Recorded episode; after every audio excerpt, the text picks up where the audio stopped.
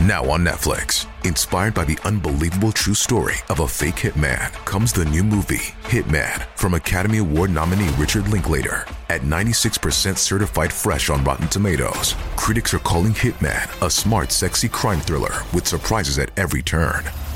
Starring Glen Powell and Adria Arjona. Hitman. Now playing on Netflix and in select theaters. Rated R.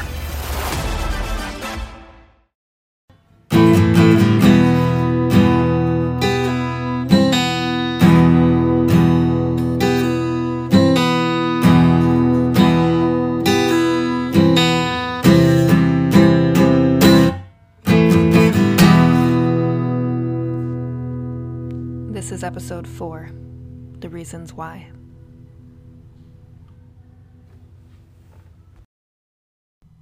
I'm going to shift gears a little bit, so this episode is going to be a little different. I want to tell you what brought me here and why I'm doing this.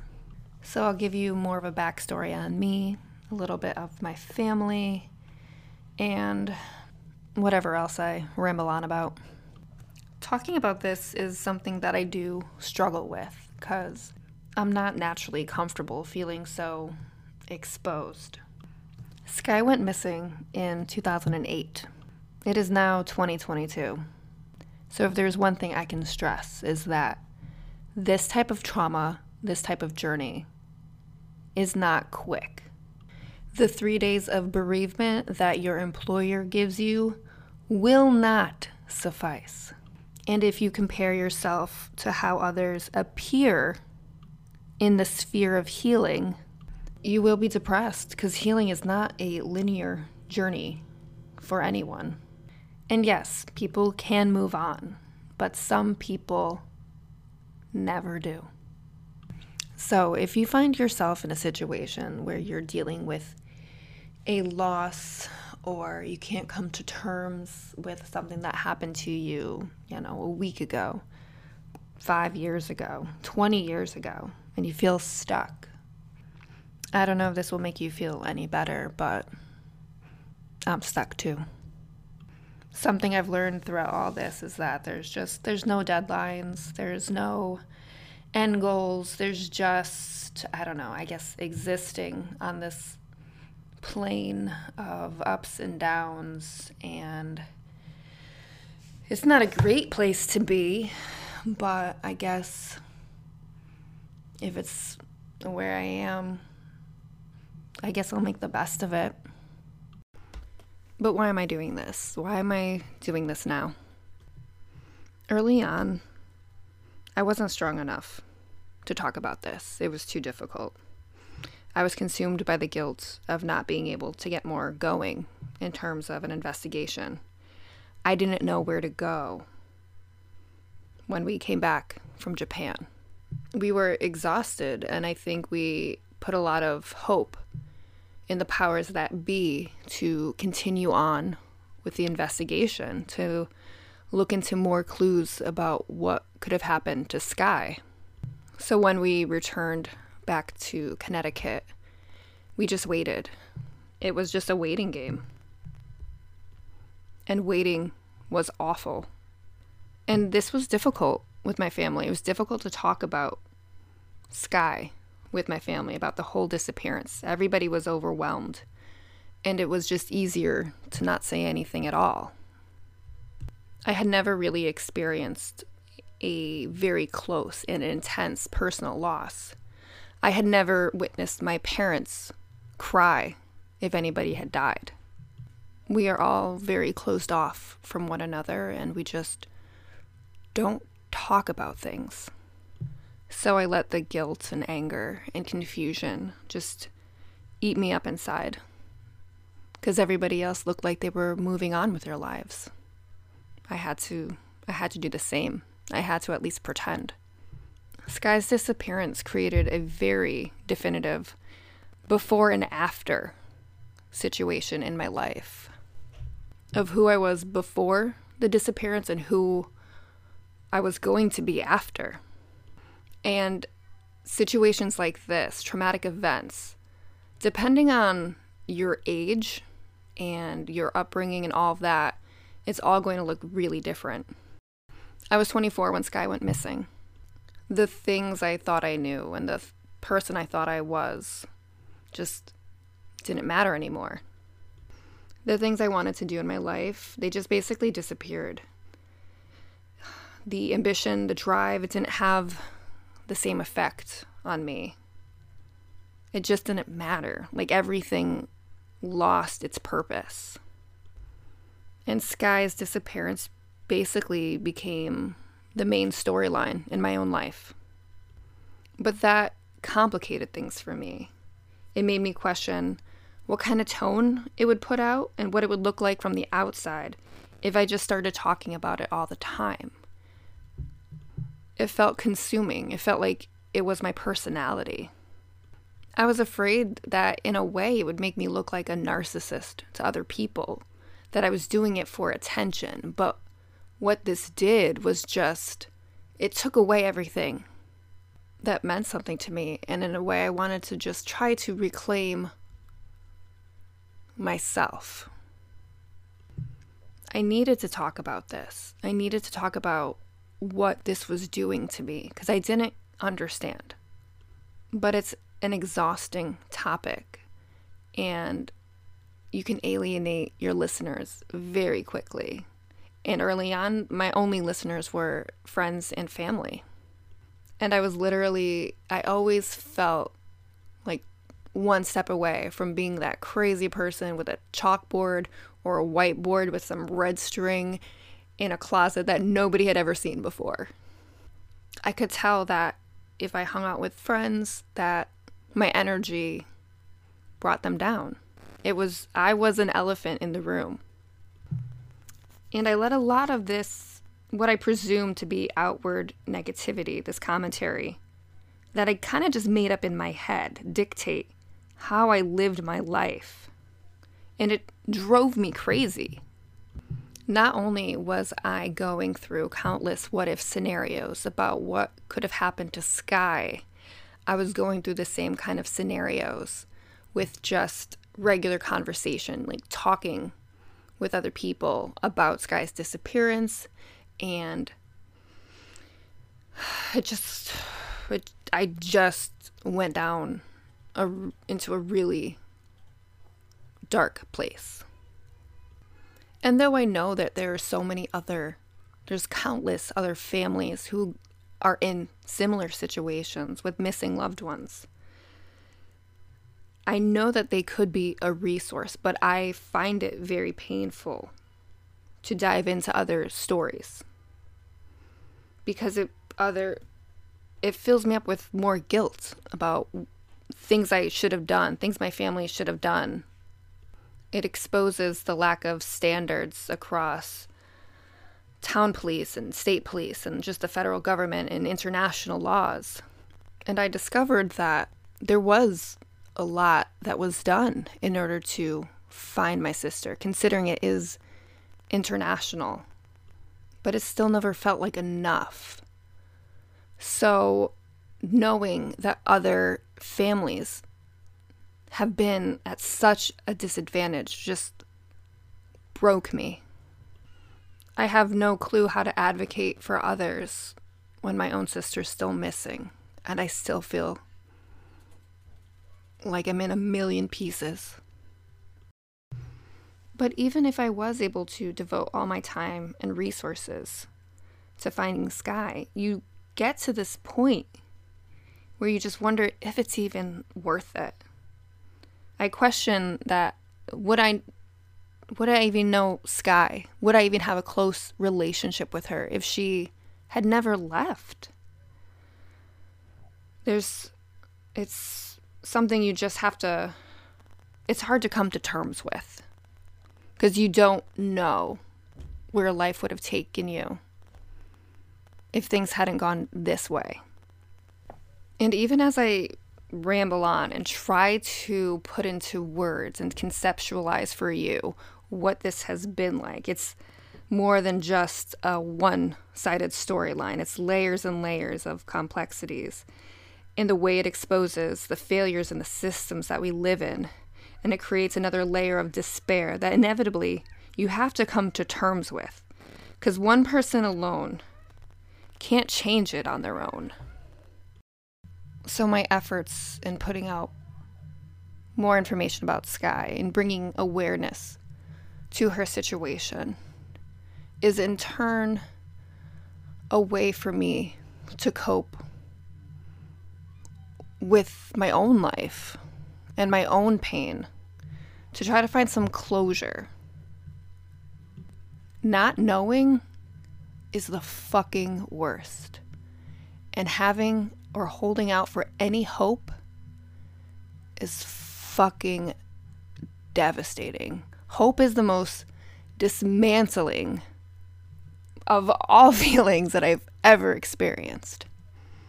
I can handle the gruesome what if scenarios that play out in my head, but it's hope that fucking is the nail in the coffin. Hope that I could see her face again. So, how does one even begin? How did I get here? Part of it was due to becoming a parent myself. Another part was working in the healthcare system during a pandemic. And another part was just wanting to run away from everything. But I couldn't run away. In a way, I ran away myself um, seven years ago when I left Connecticut. But you can't run away. You can't. It just doesn't work. You can physically leave, but the pain that you hold inside is always there. No matter where you go, you are always there. So, as silly as it felt, I started talking about this on social media.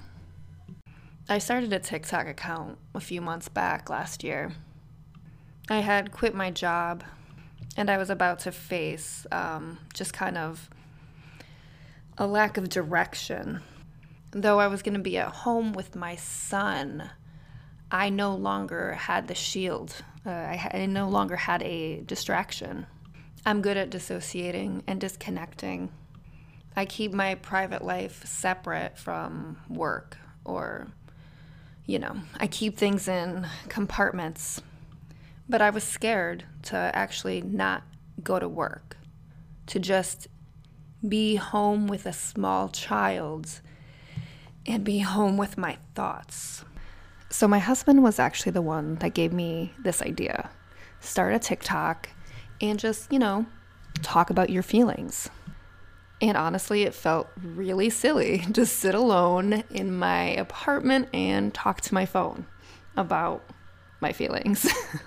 I didn't tell anyone I knew that I was doing this. I just wanted this to be like an outlet just for myself, just to see, you know, what talking into the void would be like. I never anticipated anybody would care or see this. I wanted to talk about what really consumed me, and that was my sister Skye's disappearance. And it's a difficult subject. It's difficult for other people to hear. And even if I talk about it with my own friends and family, it never felt like a subject anybody was happy or excited to discuss. And mind you, I'm never really too excited to talk about it because it hurts. So being able to have an outlet without having that feeling of burdening somebody else felt like maybe it, it, could be a good thing. I can be open and honest about my feelings and talk about what this has actually done to me. It's been 14 years since Skye went missing, and that's 14 years without having any answers as to what happened. The not knowing is by far the worst thing. It invites endless speculation, countless what if scenarios, an endless stream of intrusive thoughts. It calls into question everything you know. It raises doubts about the systems we have in place.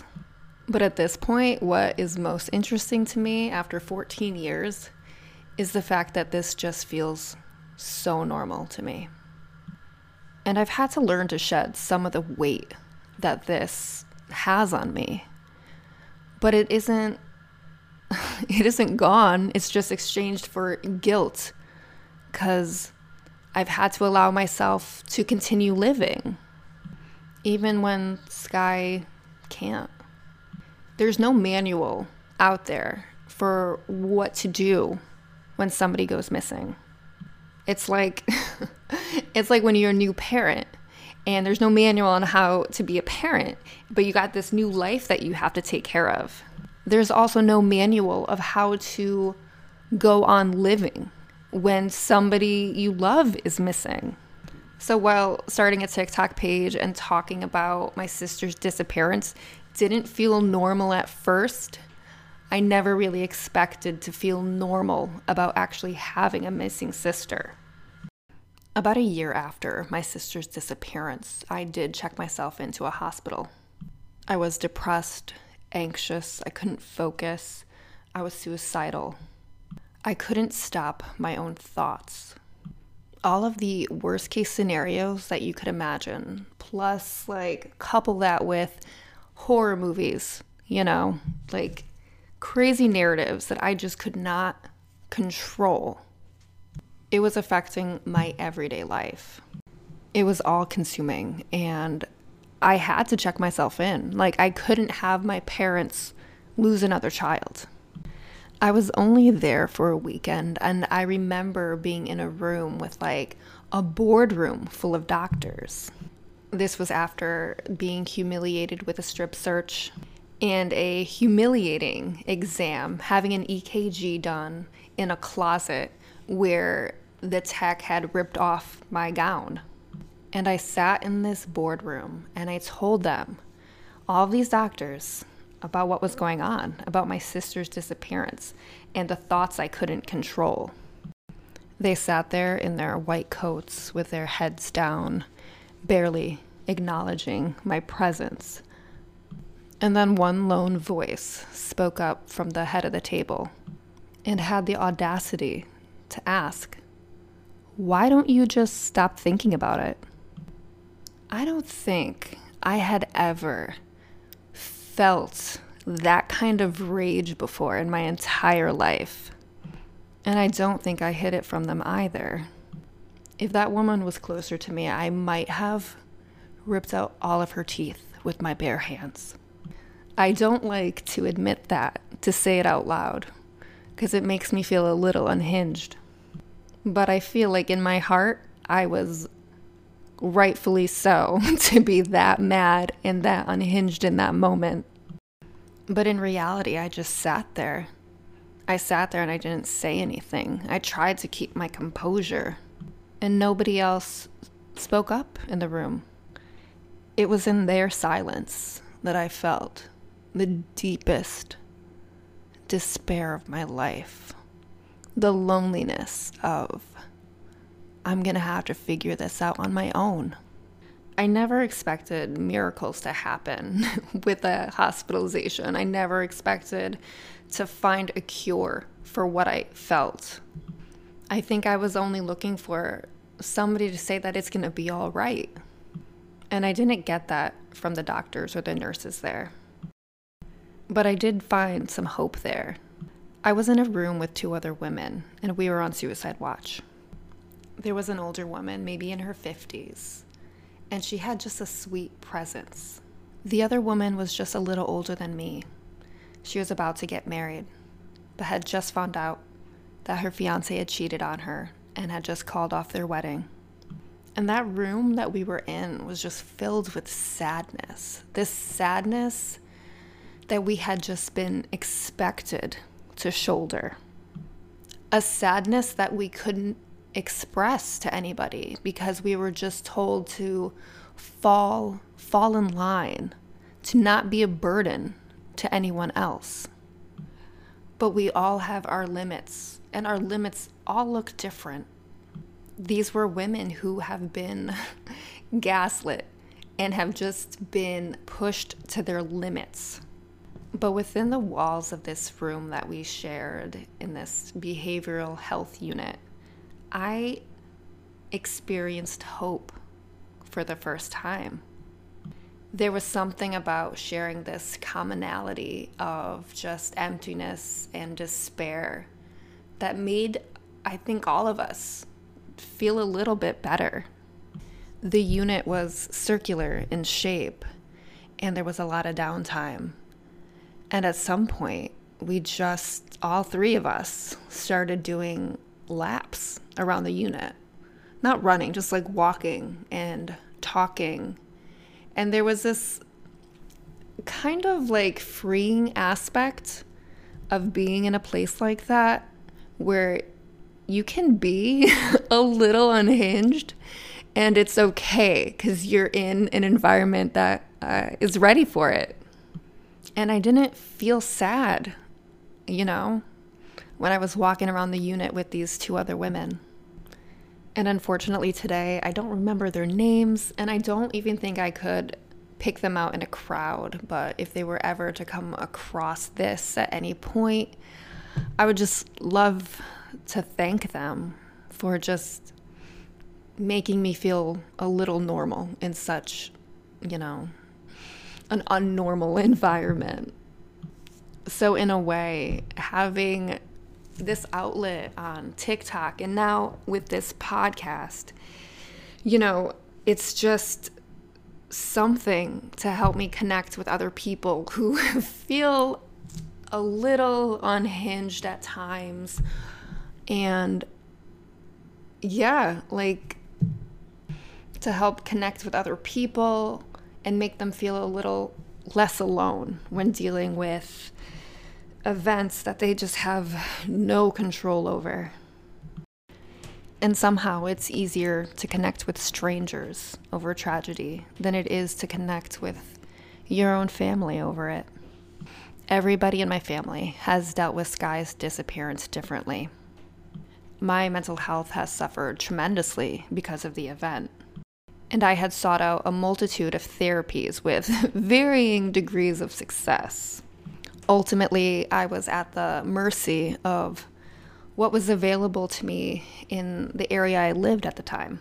So while I do support and urge people to get help for their mental health, I do realize that there are limitations. And I knew that nobody was ever going to give me the answers that I wanted as to what to do and how to go forward with living with knowing that my sister was missing. It's just something that you eventually learn to live with. It's just going to be the burden that you bear. And I've had to accept that this is my normal.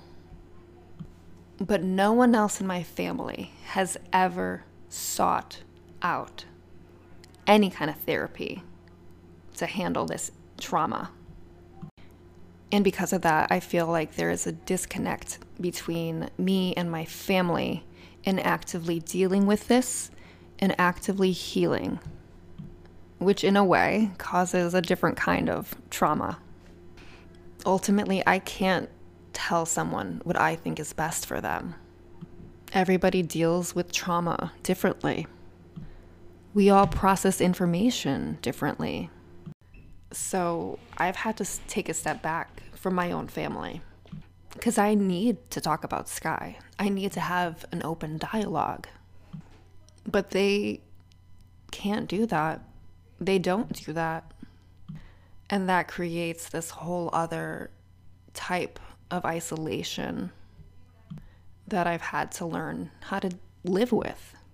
So while I have learned how to live in this new normal, where I'm stumped now is trying to move this investigation along on my own. It's hard to delegate tasks to a family member when they already feel so overwhelmed by just the thought of Skye missing. And I never want to shame anybody in their capabilities and the limitations that they have in a situation that requires so much, that is intensely stressful when you have to enlist other authorities and explain the situation over and over and over again. It's just, it's re traumatizing.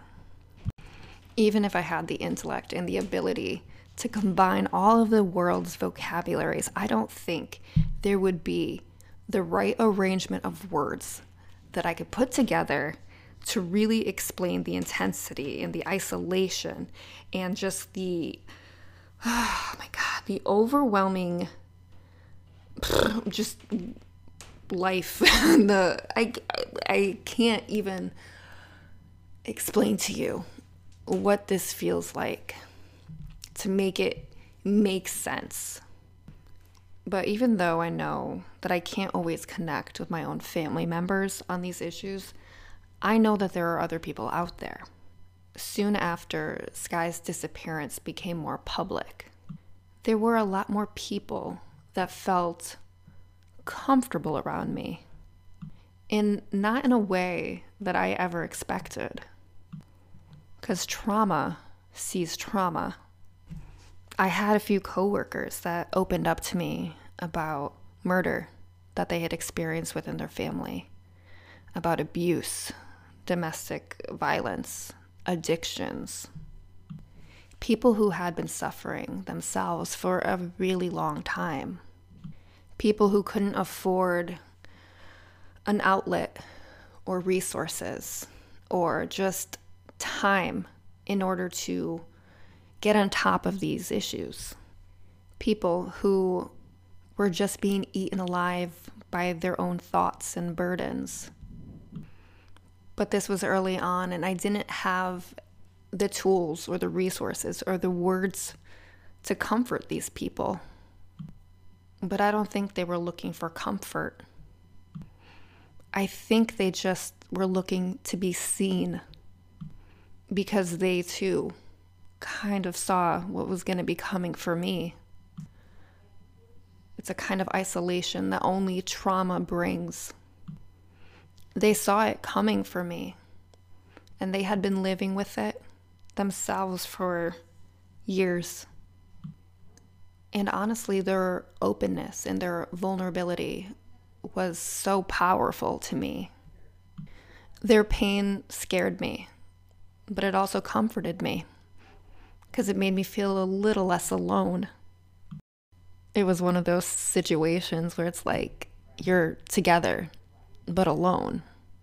But as long as you're together while you're alone, I guess I guess you can be okay.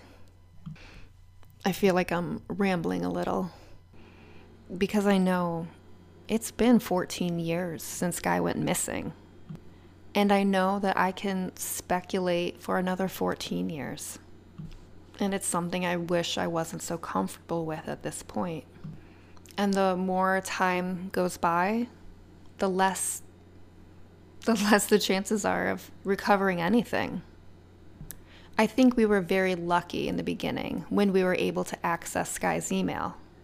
If we had not been able to do that, we may have never found out that Skye went to Japan. We would have just informed the Southington Police Department that Skye was missing, and the search would have just been isolated to the areas that we thought she may be. I often think that Skye's way of living was ideal if you wanted to disappear. She didn't have a cell phone, didn't have a credit card. There was like no way to keep tabs on her. She was always a bit of a loner, but everybody in the family was. It didn't ever alert us. The notes that she had posted on Facebook were depressing, but it didn't really shock me because it sounded very similar to my own thought process at that age. You know, it started even younger for me, and it may have started younger for her, but we never really talked about that kind of stuff. And I think that there are a lot of families out there who feel disconnected from one another we live under the same roof, but we feel isolated. And I've just been trying to break that to break out of what was always comfortable to me, which was to avoid and just remain quiet. I wish I talked to her more when she was going through that to make her feel less alone, to let her know that I understand and relate. I don't know if she would have responded well or if she would have been comfortable talking about it, but I could have tried. I think I just beat myself up because, in hindsight, yeah, we could have done a lot more. And even now, in hindsight, over all of these years, not having the resources or the capabilities to move this case forward just fucking sucks. It's just anger layered with disappointment, layered with anxiety and depression. That I wasn't strong enough to do more. So I had to figure out how to do more. And that kind of brings me to where I am right now and why I'm doing this. Even if I had the ability to go back in time, I don't know if I would have the ability to change anything, to change anybody's mind, to change Skye's mind. The only thing that I've ever had control over was myself. Even today, when I reach out to my own family members, I know I can't change them. They may never be comfortable talking about Skye, talking about their own feelings, facing them, acknowledging them, giving them space. Some people just bury it. And I don't know how to help them deal with it. Just like I didn't know how to help Skye then. But the only thing I do have control over is helping myself. And there's been no playbook for me, there's no manual on how to handle this. So, this is why I'm doing it this way. This is why.